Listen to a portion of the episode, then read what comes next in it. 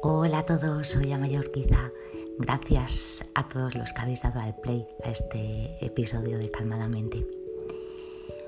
Hoy quería hacer toma de conciencia sobre lo que puede llevarnos a una mentalidad de superación. Conocer a nuestro adversario nos da una ventaja increíble para ganar la batalla a la mente. Estar atentos a situaciones que nos provocan reacciones negativas, conocer nuestros desencadenantes, nos da muchísima ventaja para responder de mejor forma. Por eso es tan importante detectar esos pensamientos, esos pensamientos tóxicos, limitantes, ese discurso habitual de nuestra mente, para poder soltarlos, porque simplemente nos consumen energía sin aportar nada a cambio. La gran noticia es que Hay pasos importantes. El primero es aprender a echar un ancla a la mente para que pare, para que deje de rumiar, para que deje de contar historias, para que deje de saltar de rama en rama como un mono loco.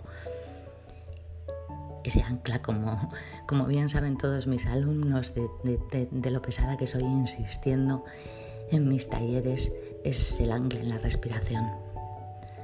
Volver a la respiración una y otra vez. Otro paso importantísimo es tomar conciencia plena de nosotros mismos y empezar a conocernos. Empezar a mirarnos como observadores. De esta manera empezaremos a contemplar nuestras historias mentales desde la distancia y desarrollamos una gran capacidad, la de elegir lo que sirve y lo que no nos sirve. Conseguimos un orden y una limpieza mental y potenciamos una mentalidad adecuada que aporte, que sume. Comenzaremos a tener una mente trabajando a nuestro favor. ¿Qué os parece? hacer a la mente nuestra aliada. Un abrazo a todos.